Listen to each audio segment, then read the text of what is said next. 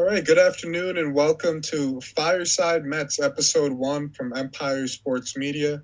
I'm Daniel Marcillo here, joined by Jimmy Riley. Jimmy, how are you doing today? I'm doing all right, Dan. How are you doing?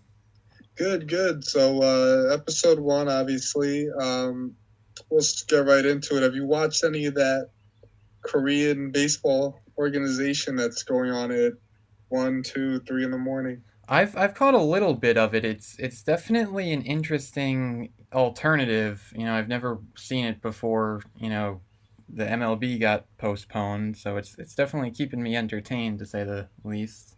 How about you? What are your thoughts on it?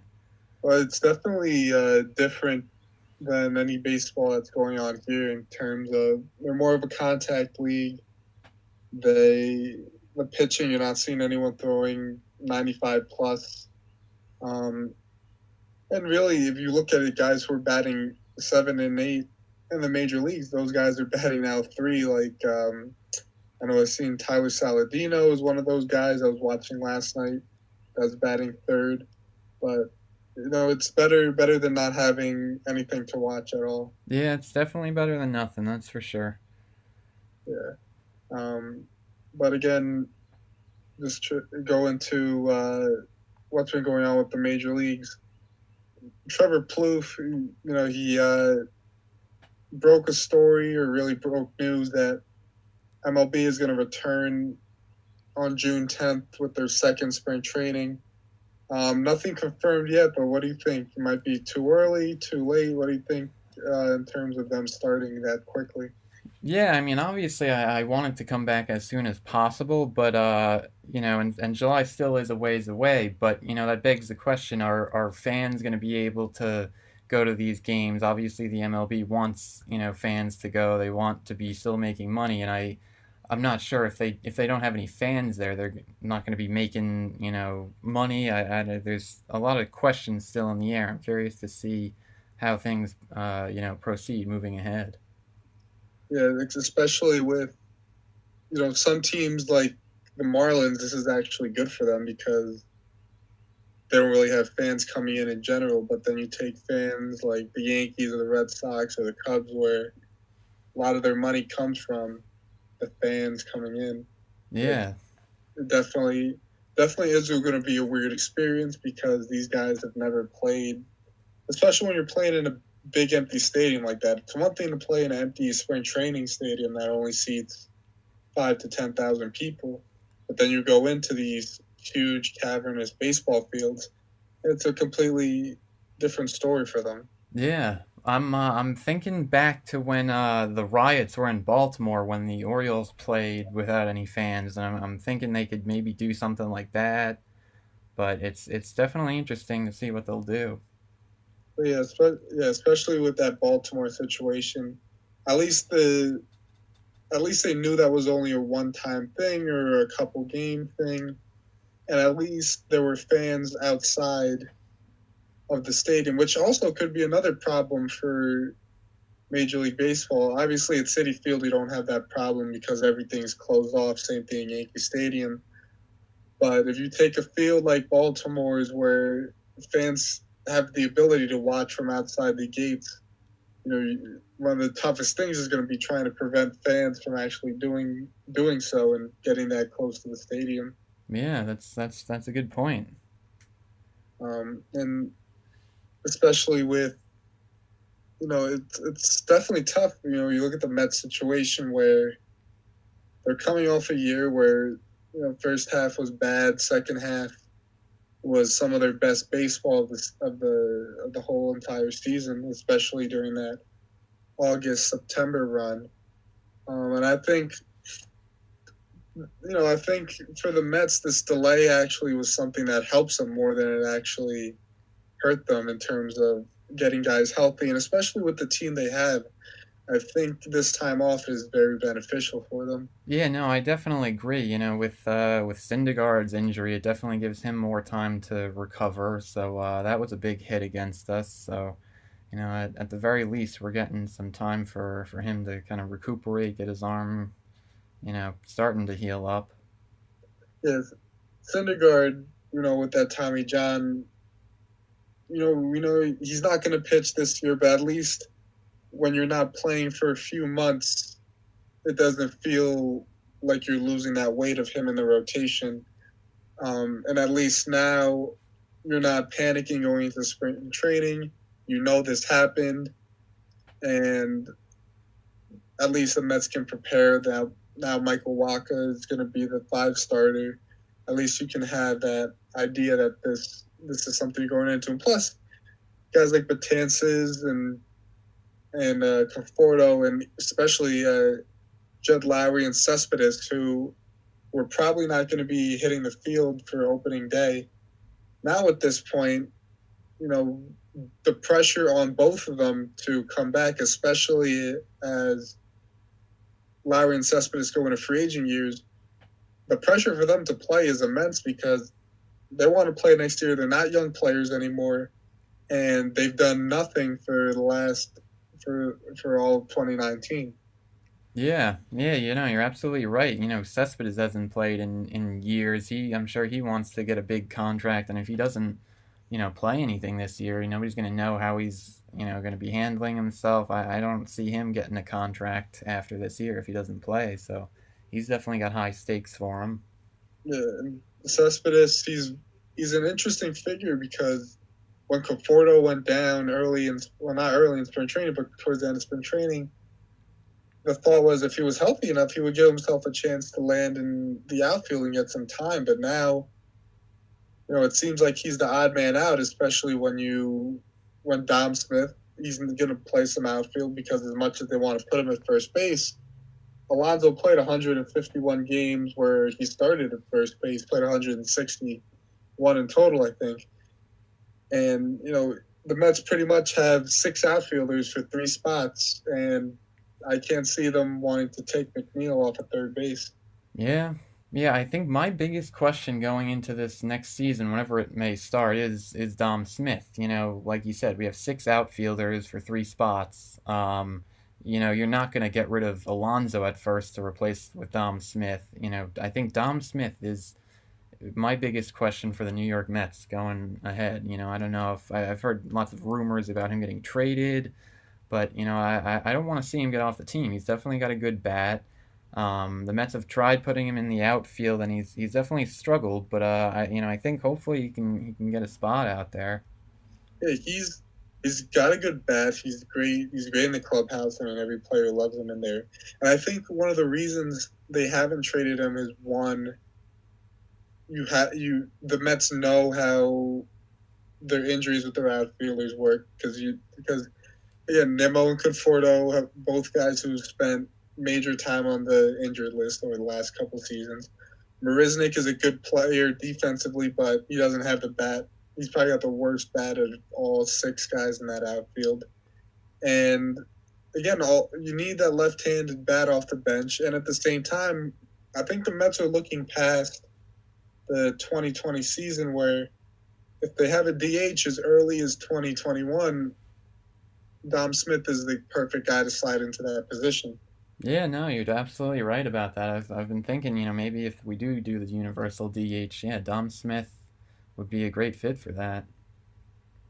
Yeah, and and it's not like he's uh he's not a good defender either. At first base, he's very solid. And remember early in the season when everyone thought Alonso's glove was basically garbage, that he was replacing Smith. Uh, he was Smith was replacing replacing Alonso early in the season, but then as they saw how capable of a defender Alonso is, they left him alone.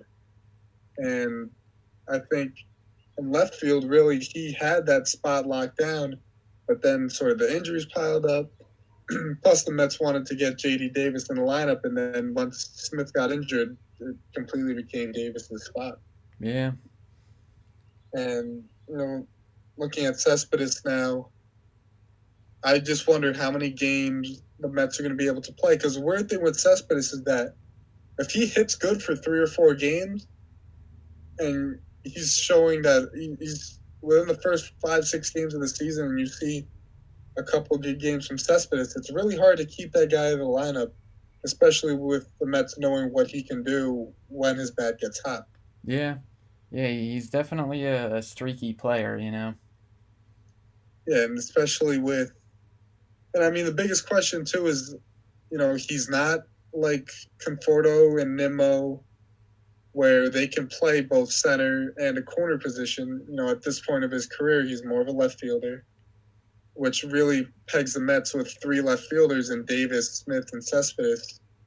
Um, and it's really an interesting question to see how Luis Rojas balances all this because he's got he's got a lot of options, not just in the outfield but in the infield too. Yeah, no, you're, definitely right about that. Um, well, I, yeah, I wanted to get your your thoughts on uh, how do you think the obviously we don't you know we haven't played any games yet, but how do you think the Mets would be faring if if Beltran were still you know the the manager as opposed to Rojas?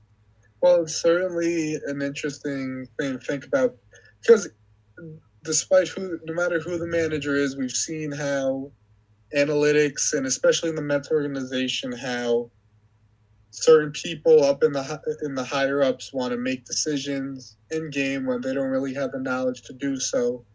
Um, I think Beltran would have a little more of a hand in making the lineup every day, especially when I think you're Carlos Beltran, I don't think you you know you're a borderline Hall of Famer.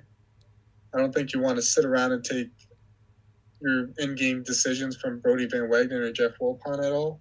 I think Luis Rojas is going to have a little more of a leadway, and especially with the stuff going on with Cespedes off the field with him getting injured at his ranch. I think the Wilpons and especially Van Wagenen are going to say that they they obviously want to win, but they prefer all the younger guys to be played over Cespedes. Yeah. Yeah, and especially with you know the Wilpons them potentially selling the team. I mean, that's definitely an interesting move. Well, that, that's just another fiasco. To me, I hate the idea of A Rod and J Lo buying the team. Yeah, no, I, I definitely agree. I, I you know when Steve Cohen were uh, when he was gonna buy it, I thought that would have been a, a great move, but you know that, that fell through. Well, it's only it's only it's only like the Mets for them to screw up. Them. Well, not even screw. You. It wasn't it wasn't even their fault. I guess you know we're hearing things about Cohen changing the deal or and stuff like that. Um, but to me, you know, I A Rod buying the Mets, uh, you know, I to me, if he does it, it's going to be much like how Magic Johnson bought the Dodgers, where he's the big face that's going to be on the look of the ownership group, but in reality, he's going to have a limited role in sort of the decisions he makes. Yeah. And to me, and just talking about A Rod a little bit. To me, all the stuff he's doing, all this ESPN stuff, this you know Instagram stuff, all the Fox stuff, and all you know, even doing TikToks with Jennifer Lopez. To me, he is trying to reinvent his character so the sports writers and people forget who he was when he played so he can so people can forget about his steroids forget about the off-field drama forget about all the stuff with Derek Jeter so he can get himself into the Hall of Fame unlike the other guy other steroid guys that are still struggling to get the votes to get into the Hall of Fame yeah, definitely. You know, I, I feel like you know when you mentioned the uh, the the TikToks and all that stuff. Um, I, you know, I feel like I can't help but thinking A Rod's you know just trying to commercialize a lot of stuff, and I I would hate to see him you know ruin the Mets in that way. Yeah, I mean that's a that's exactly what it is to me. You know, A Rod. If you look at the other Hall of Fame guys, you know Barry Bonds, he can't get in. Why? Because you know, all these steroid guys obviously have the steroids with them, but Barry Bonds, his reputation hasn't changed. Mark McGwire, he tried to be a hitting coach for a couple years. His reputation never never changed from the writers. Curt Schilling, you know, he I don't think he ever tested positive, but his other views have prevented him from getting the the right respect from the sports writers. Uh, Rafael Palmeiro, Sammy Sosa, they fall into the same group. Palmeiro, one of the few guys to get uh, 500 home runs and bat 300 over his career, but you know he's another guy falling into that territory. And A wants to separate himself from that group of guys as much as he possibly can because he sees exactly what happened with Derek Jeter. The guy gets almost 100% of the vote. People pretty much adore the guy, and he's pretty much everything that A Rod wants to be. Yeah, definitely. And, you know, back with the Mets, in terms of look at their pitching staff a little bit. Um, a lot of people, you know, they talk about how Edwin Diaz is going to have a bounce back season. Um, how the numbers, you know, outside of the ERA and the home runs, everything else in terms of the analytics bounces out.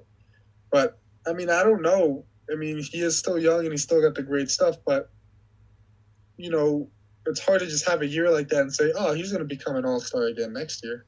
Yeah, no, you're you're definitely right. You know, that's that definitely took a lot of confidence out of him, and that's you know a big part of baseball. You know, having the confidence to get up there on that mound and and pitch well. And last year, that definitely shook that off of him. So it's it's going to be tougher than just making a couple of minor adjustments and you know having that you know career year he had in Seattle. I, you know, hopefully he'll he'll you know show signs of improvement, but I you know I realistically don't see him getting back to his you know his his Seattle year he had. Yeah, and one of the things you're scared about is now he's going from Seattle to New York, and one of the biggest pressures is can he handle New York? I mean, one of the a lot of people are comparing him to Armando Benitez, but Benitez's first year in New York, the guy had a 1.85 ERA and saved 22 games. So I really don't, I really don't know what the expectations for Diaz should be. Uh, to me, there should be, if he's a closer, the guy gets 35 saves, he pitches to it, what, a 3-2 ERA would be great out of Diaz. Yeah, yeah, no, I mean, yeah, like you said, you know, New York is a is a brutal place to play. Um, you know, just from the games I've went to, he, he's gotten booed by you know Mets fans themselves. So it's, you know, it's, it wasn't a good year for him last year, obviously. So hopefully this year will be different. But well, the, yeah, to me, to me, watching him pitch last year, a lot of the stuff I saw was he has this electric stuff, but he has absolutely no idea where it's going. Yeah. And to me, that's one of the toughest things when I remember there was a couple outings, especially one in Chicago where I think he, I think James McCann was who he hit in the head um, against the White Sox, but he just comes in there. He'll look brilliant for two batters. He'll give up a home run. He'll hit a guy, and then he'll be brilliant for the last guy. So it's very it's, it's like a, he's a bipolar pitcher basically. Yeah, he, he's definitely very inconsistent. It's you know it's almost like watching like a little league game when he's on the mound. Yeah, and it's it's just you don't know what you're gonna get. Yeah. In terms of uh, in terms of what Diaz is going out there, because if you if you take ER if you take out ERA and if you take out what the ERA and runs, you know, out of the equation and the home runs, he's pretty much throwing the same way he did last year, but it's the matter of giving up the home run ball because you know he walked his walk rate was about a, one walk per nine up from last year, but the strikeouts remain the same. You know the the home runs were the, really the biggest jump. It went from five to fifteen. Yeah. So I don't know. I mean,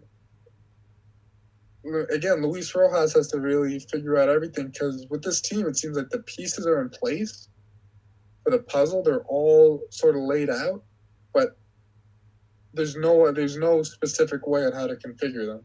Yeah, no, I definitely agree with that. And even the bullpen, you know, what they're to me, the, the, there's a lot of directions this bullpen can go in as well. Yeah, definitely. You know, when we when we had Syndergaard, you know, there was talks of you know using Wacha out of the bullpen, and then there was that discussion of of doing like the six starters and you know flipping. I think him with Matz every uh, couple of games, but um, you know now they they definitely have have improved their bullpen. They definitely have a lot to work with there. Yeah, it's just a matter of finding putting these guys in the right place. You know and again, I think to me, I'll get, I'll get back to we'll get back to Syndergaard later on. But to me, the biggest question in that bullpen is yes, Diaz. You know, Familia is a little worrisome too, but he's not pitching the as big as innings as a guy like Dellin Betances is going to pitch. Where Yankee fans know that Betances is a guy who his velocity is not as high as it usually is in April, but then work its way out towards the end of the season. But now, if you're starting baseball in June, you got to hope that Betances doesn't take a while to get his velocity, especially when they'll be playing in more of a warmer climate to start the season. Yeah, that's that's definitely right. You know, it's going to be tough for him to just just jump right into you know what would normally be you know almost mid-season so you know, hopefully he gets gets onto a hot start and you know pumps it up right from the get go. And especially one of the one of the interesting parts about this bullpen as well is that you look at Diaz, you look at Familia, you look at Betances. All three of those guys have a bunch of movement going on in their motions. You know, Betances has got all arms and legs flying at you. Same thing for Diaz and then Familia's got that weird motion where he really drives onto that front leg when he throws. Yeah, yeah. Um, speaking of, of pitching motions, I saw Stroman. He's now developing a new, almost Kershaw-like leg kick. Uh, he seems to think that's that's going to help him out a lot. I'm, uh, you know, I'm curious about your take on that. Well, to me, it's definitely for, uh, when you're a guy who's as in shape as Marcus Stroman. You know, that's also him just showing off how strong his core is. But I think when you can do something like that, anytime you can throw the hitter's timing off and do it effectively, it works. I know Diaz has done it in the uh, Diaz, uh, Stroman has done it in the past, where he does mess with hitters' timing like that. I think now he's even turning it up another notch. Uh, last year, when he was still a Blue Jay, I know him and Marcus Semien got into it a little bit based on Stroman's little uh, abbreviated leg kicks or is slow pitching him and then quick pitching him. So I think anytime you can mess with guys' timing, I mean, Stroman it doesn't throw as hard as DeGrom or Syndergaard, but he's got that hard sinker and very good off speed stuff. So I think just the more things you can do to mess with the hitter's timing, the more effective it makes you. Yeah.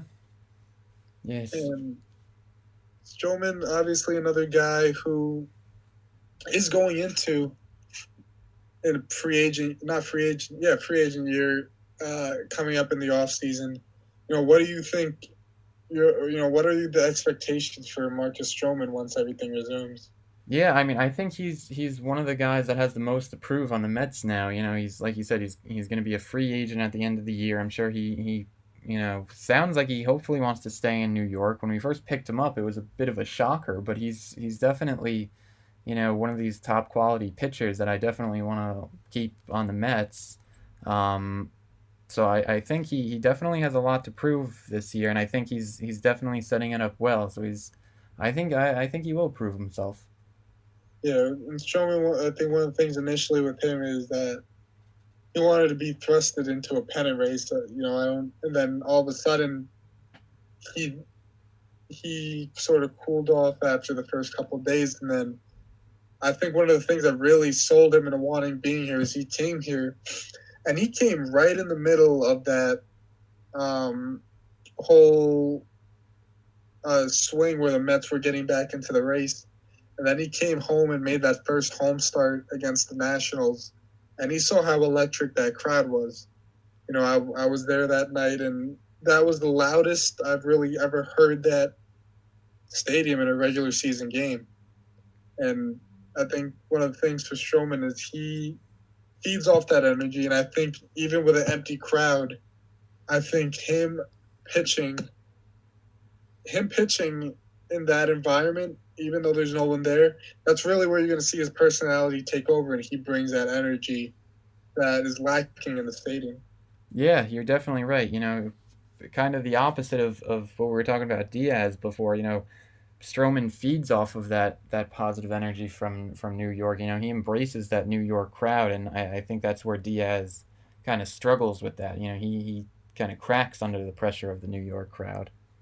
Yeah, and you know, at that point, I think as you say that, I think that's something that can help Diaz. Now you're pitching in an empty stadium, and you can sort of relax a little bit because we've seen. I don't know if you've seen, but some of his Instagram videos have been of him throwing to you know some guys he finds in Puerto Rico, and he's just blowing these guys away with the slider and his fastball, and, he, and it's there's no one there. It's just a relaxed setting for him, and I think it's something he can really get used to. And then once the crowd comes in and he's pitching well, at this point, it's going to be a walk in the park once he's actually going good. Yeah, no, I definitely agree. Yeah, I've seen those videos. He's he's definitely looking strong. So, yeah, like you said, if he if we can get started with no fans in the crowd, you know, he should get hopefully started right off the bat. Yeah, and I think um, one of the interesting things in all of this is not just the Mets, but now players they're not going to have to go on plane rides to play their games. They're not well. They're going to have to go on plane rides to go in terms of throughout the East Coast. But now you're not talking about a West Coast swing in the middle of you know June where your body's starting to you know get a little fatigued. You're not talking about playing a Sunday night game but flying to you know Houston to face the Astros. I know that was on their schedule, but I don't know. I know they were playing in April. I forgot what the other part was. But do you think that? Because to me, I think that the bench guys are going to have a significantly less of a role because you don't have to worry about. I don't say load management, but guys aren't going to be as tired as they were now, especially you're starting the season late, and especially since you're not making the West Coast and middle of the country uh, trips that you would be making throughout a longer season. Yeah, no, that's a really good point. You know, like it's it's not going to be as nearly as as taxing on these players as, like you said, traveling to Houston and then back to New York the next day. You know, it's they're definitely going to be be more well rested, more prepared for each and every game. You know, that's that's a good point. I don't see them utilizing the bench all that much.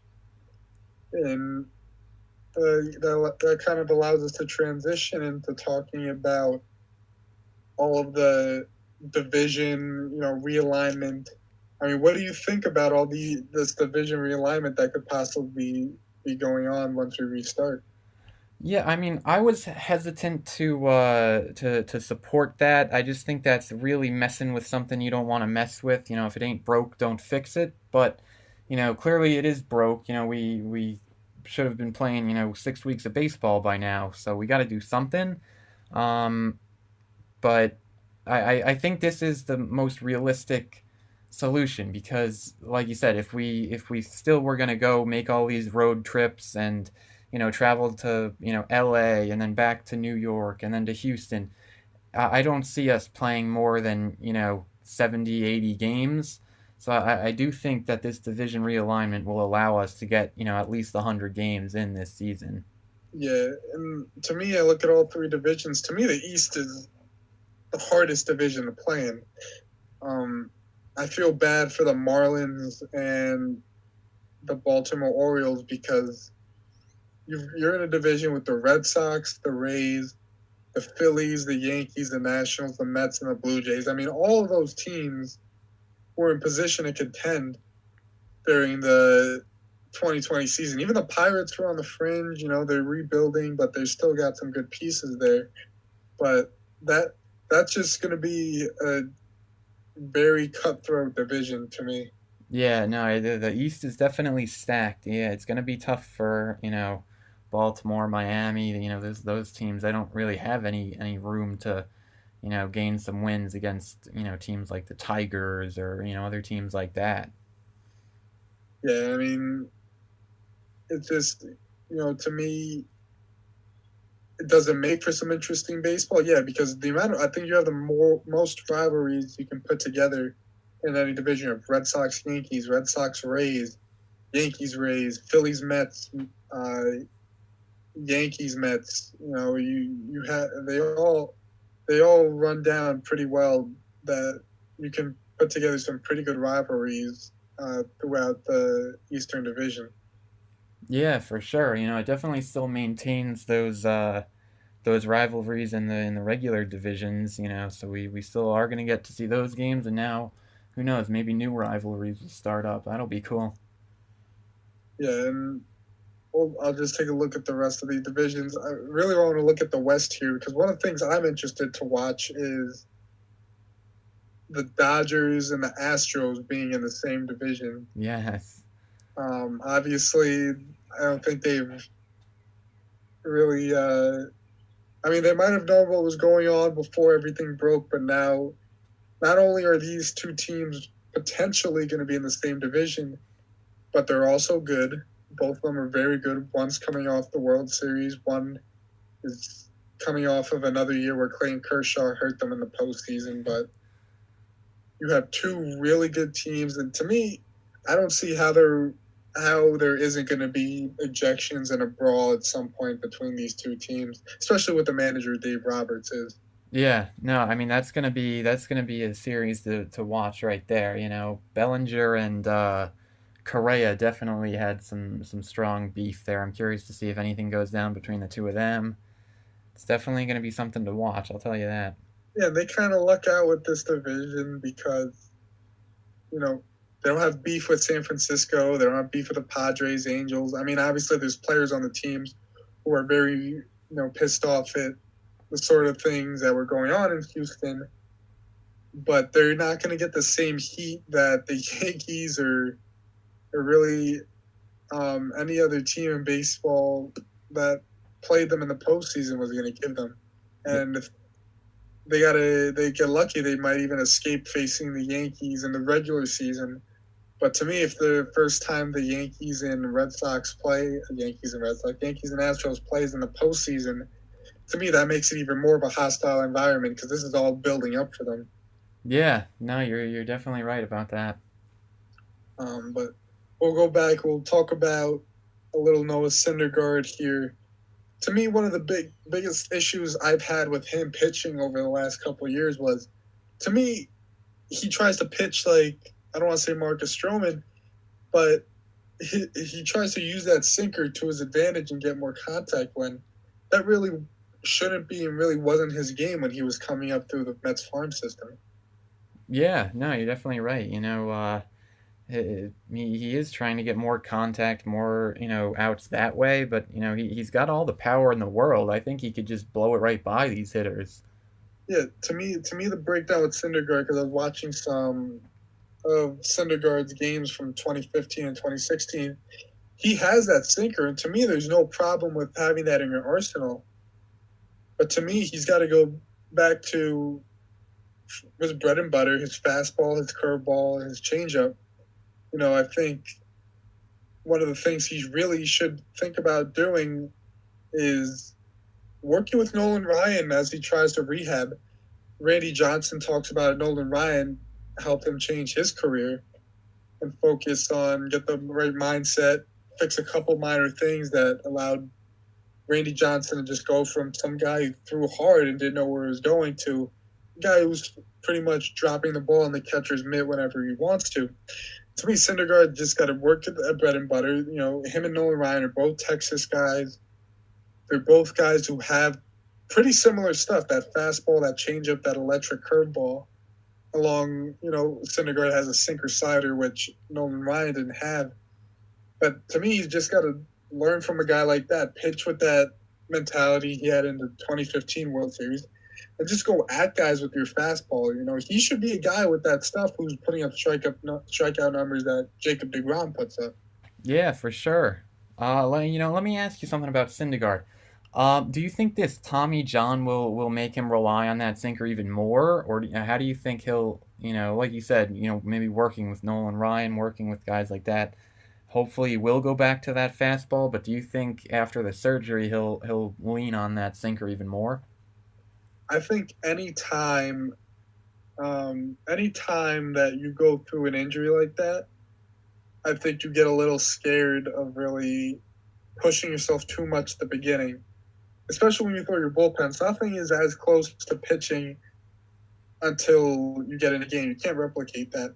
So to me, I think Syndergaard's going to maybe m- make a little more of a money decision in terms of easing back on the velocity with that. But at the same time, what may be best for him is just to throw the straight fastball. you know, or throw that two seamer that runs right into the batter's hands and really throw more fastballs so he's less reliant on his off speed pitch. Yeah. So it's definitely a tough tough situation for Syndergaard because to me, he's a guy that should have never been in a position to get Tommy John. He's got all the physical attributes that you want a pitcher to have. He's big, he's strong. And I just think maybe some of his weight training in the offseason, especially with the stress it puts on that elbow, is really what did him in in the long run. Yeah, definitely.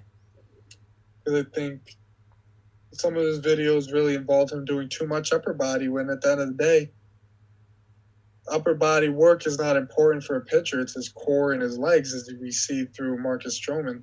Yeah, yeah, that's true.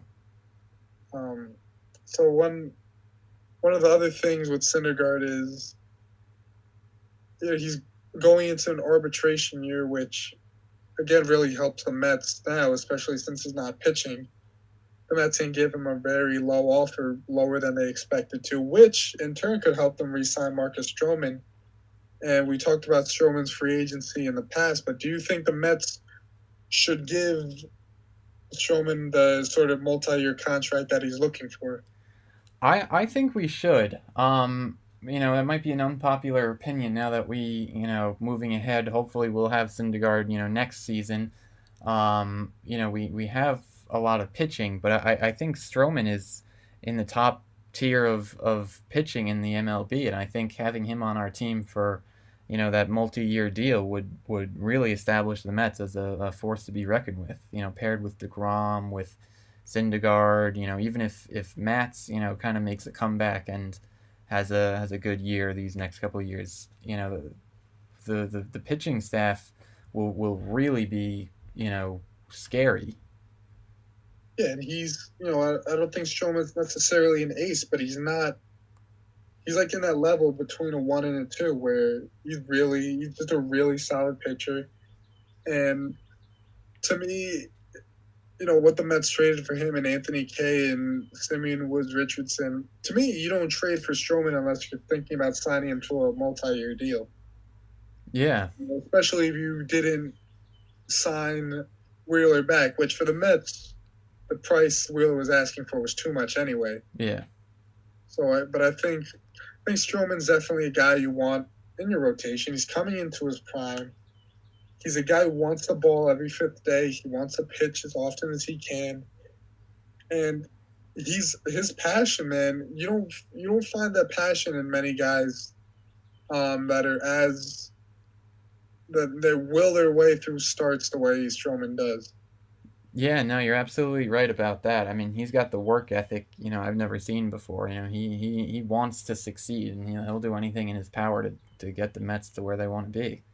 Yeah, and you know, obviously, he's one of those guys. He's one of those new generation type of players on social media and stuff like that, where more of the older heads are not really a fan of all the antics, all the crowd pleasing that he really does. Um, and then there's the young guys, you know, where we see who love this guy, who love everything he represents on the mat. He's a five nine guy who defies the odds to pitch in the major leagues. Um, and he's, you know, he's a to me, no matter if you like his antics or not, he, there's no denying he's a guy you can get behind if he's on your team. Yeah, for sure.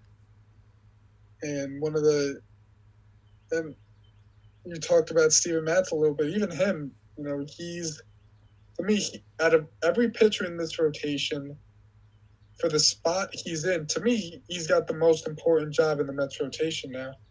Yeah, that's you know that's a great way of, of putting it. You know, I think I think everybody on on the Mets team can can learn something from uh, Marcus Stroman. You know, even even Degrom, even you know these leaders in the clubhouse, they can definitely you know take something away from from Stroman, whether it be you know a skill, a trait, a personality thing, you know, anything to, you know, push the Mets ahead a little bit. You know, I think Stroman is the guy to, to look for. Yeah, and he's going to be the number two now, pretty much at this point. Yeah. You got to think after, because now really it's like you lost Syndergaard and Wheeler in free agency now. Yeah. Especially that you don't have someone like that. But now, to me, what's interesting is um, just a point I thought of in my head. What is the MLB going to do about the trade deadline? Oh yeah, that's a that's a good point. I didn't even think about that. Because you're playing, you say you start June 10th, your spring training, and then I think the proposed date that Trevor Plouffe reported was July 2nd, opening day, which means you have less than a month to make a trade if it stays the same. Yeah. So, to me, in my opinion, they should push it to August 31st as the trade deadline. Yeah, yeah, they got to do something about that. You know, giving them just a month to figure out, you know, their their whole entire roster, giving them just one month to, you know, get everything to fall in place. That's definitely a a short time frame for them. Yeah, and for the Mets, you know, I don't want to project too much into the future, but to me, I think if they're in it at the trade deadline, I mean, unless you're getting a, a, a Cy Young caliber performance from Steven Matz, I I got to think the Mets are to be in the in the in the hunt for a middle of the rotation or higher quality starting pitcher, especially um, going into a series. You're to want, you know, either someone who's a step between someone between Matz and Stroman's ability to be your number three starter going into the postseason. Yeah, for sure. And and also at the same time, you know, as much as fans wanted to talk about how Porcello, you know, he's this is the year where he actually pitches well because of his inconsistent on and off years. You still don't know what you're going to get out of Michael Wacha. He didn't pitch necessarily well to start the season in the rotation, pitch better in the bullpen than made it back to the rotation. But now your rotation really went from something you can tip your hat or, you know, tip your hat to to now just it's a little bit of a question, especially with Matz moving up to the number three spot. Yeah, they uh, yeah they definitely have a lot of stuff to do in the uh, in their starting rotation now. And you know, are you are you are you confident in Matz enough to be the number three starter? I mean, I, I, I wish I could say yes. You know, I, I like Matz, but you know, he he's been another inconsistent pitcher for the for the Mets. You know, it seems like every other start he's he's doing well, and then the starts in between he you know kind of just implodes. And you know, for a number three starter, I think he he needs to you know, have a, a little bit of a better and more consistent, uh, you know, season. Yeah, if you look at Steven and you really, I guess this kind of takes the, this is kind of the way it works for I think most of the players on the Mets. You know, when the Mets had Terry Collins as the manager, there was a sort of familiarity with all the pitchers, all the young players coming into the system, because Terry had been in the organization for multiple years. Right, he knows how these guys run. He knows what makes them go, what works for them, and what doesn't. And then we saw Mickey Callaway come in, and we sort of saw. I don't want to say there's unfamiliarity, but you don't feel that camaraderie that you felt with Terry Collins. And now with Luis Rojas coming in, Rojas worked with pretty much every guy who's been in the Mets system, you know, outside of the new acquisitions like Betances and um, and Cano as well. I mean, Cano even he got experience with Rojas last year, but now Rojas and especially Jeremy Hefner, who was in the organization when playing with these guys when a lot of them were younger and coming up through the system. So I think those two, that type of familiarity as those two in charge, I think only helps a guy like Steven Matz as well. Yeah, that's that's a good point. You know, like you said, when Terry was here, you know, everybody was, you know, it, it felt like you know like that family you want on a team, and I think now that we have Rojas back, you know, he, he's going to be managing. I think I think he definitely has the capability to to bring that element back to the New York Mets. Yeah, and, and no disrespect to Mickey Mickey Callaway, but he just wasn't ready for the job. You know, what one of the things I credit him is, you know what, despite all the stuff that went on, he kept it positive most of the time outside of the whole Jason Vargas incident. But to me, it just to me it never felt like the players fully looked at him and respected him. The young guys definitely because they don't really have a choice. But I don't think Robinson Cano is looking at Mickey had the respect that you know he gave Joe Girardi when he played over there. Yeah. So I think being around a guy like Luis Rojas for as much as he was last season, you get the you get the feel, you know, the respect. And when you're bringing a guy like Hens- Hensley Meulens as well, he's very much respected throughout Major League Baseball. And I think you're putting guys in a place where they feel comfortable. Because again, at the end of the day, that's all players want today is to feel comfortable. Yeah. Um, and uh, I think when you have all those guys in there, especially with Chili Davis too as the hitting coach and Tom Slater as the assistant, the Mets. If you look at their coaching staff, everyone on the team is familiar with these guys now. It's not really anything new for them. Yeah, yeah, no, you know, like you said, you know, the the everybody's you know respecting each other now. You know, not that they weren't when when Mickey was there, but you know, coming from from you know the pitching staff in Cleveland, I think he was definitely partial to to the pitching staff in New York when he was the the manager, and I think that was tough to kind of you know command a, a whole squad of guys.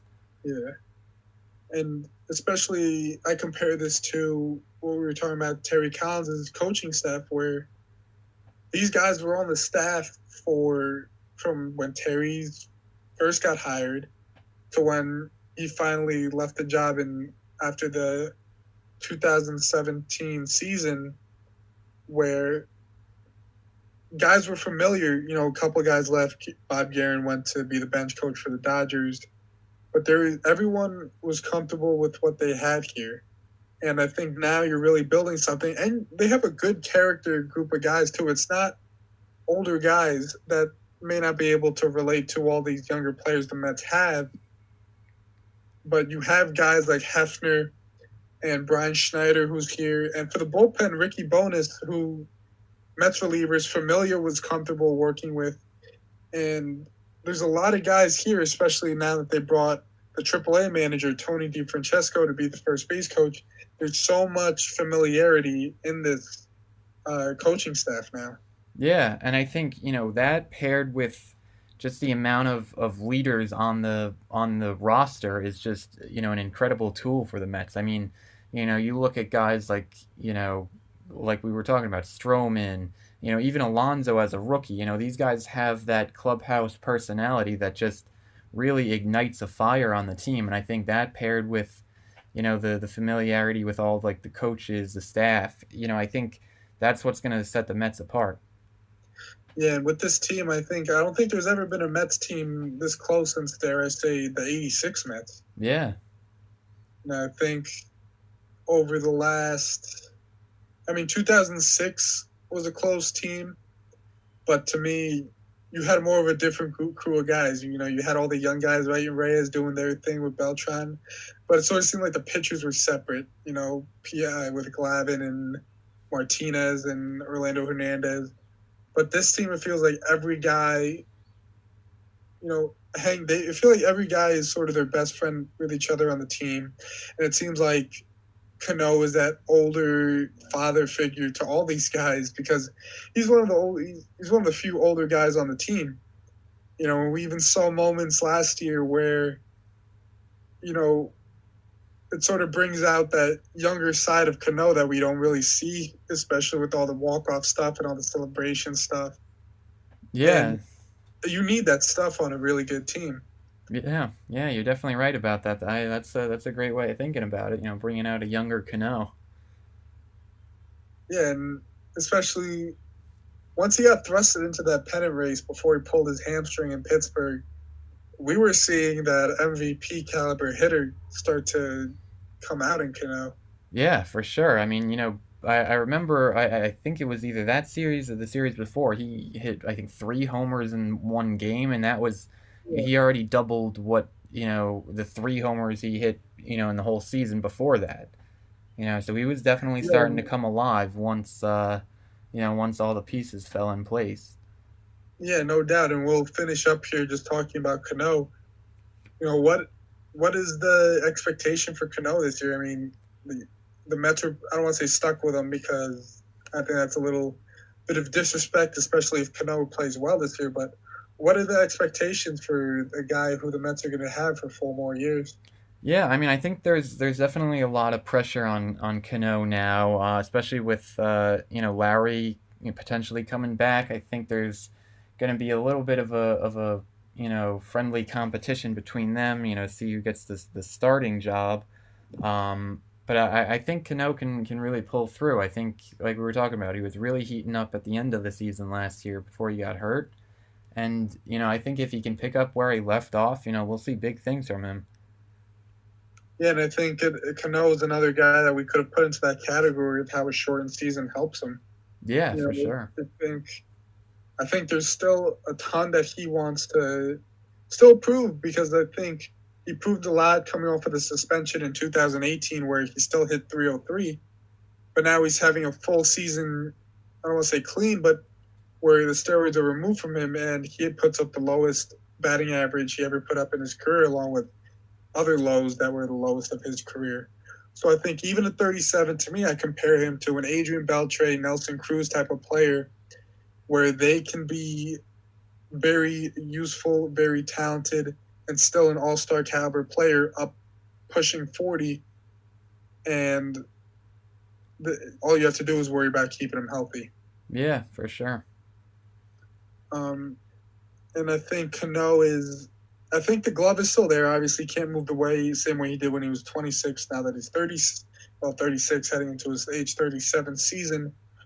But I think I I wouldn't be surprised if you get, uh, you know, I don't say 300, but I say 280, 15 home runs with you know a slugging percentage that's over 450. I think Cano still has that in him, and we were seeing that towards the end of the season as he was getting healthy as well. Yeah, for sure. Yeah, if I mean if we get 280, even 275, I'm happy with that from Cano.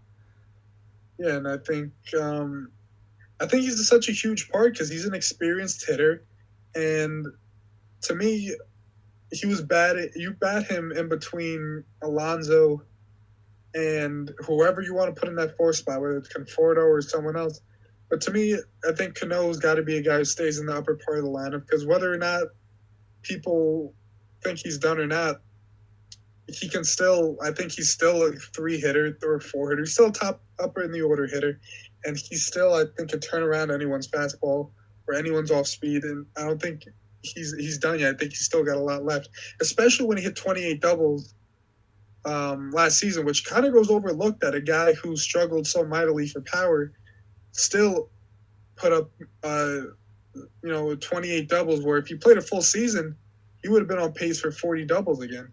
Yeah, no, that's that's true. That that is a very overlooked stat from Cano. You know, if he can if he can pull out 28 doubles in in his shortened season, you know, I, I think the, he definitely has a lot of stuff still left in him. Yeah, and it really would have been 29 if he didn't pull his hamstring on the last um the one he hit in Pittsburgh. Yeah. So, all right, so that'll do it for Fireside Mets episode one here on Empire Sports Media. Uh, for Jimmy Riley, I'm Daniel Marcillo. Hope you guys enjoyed the episode and hope you tune in next time.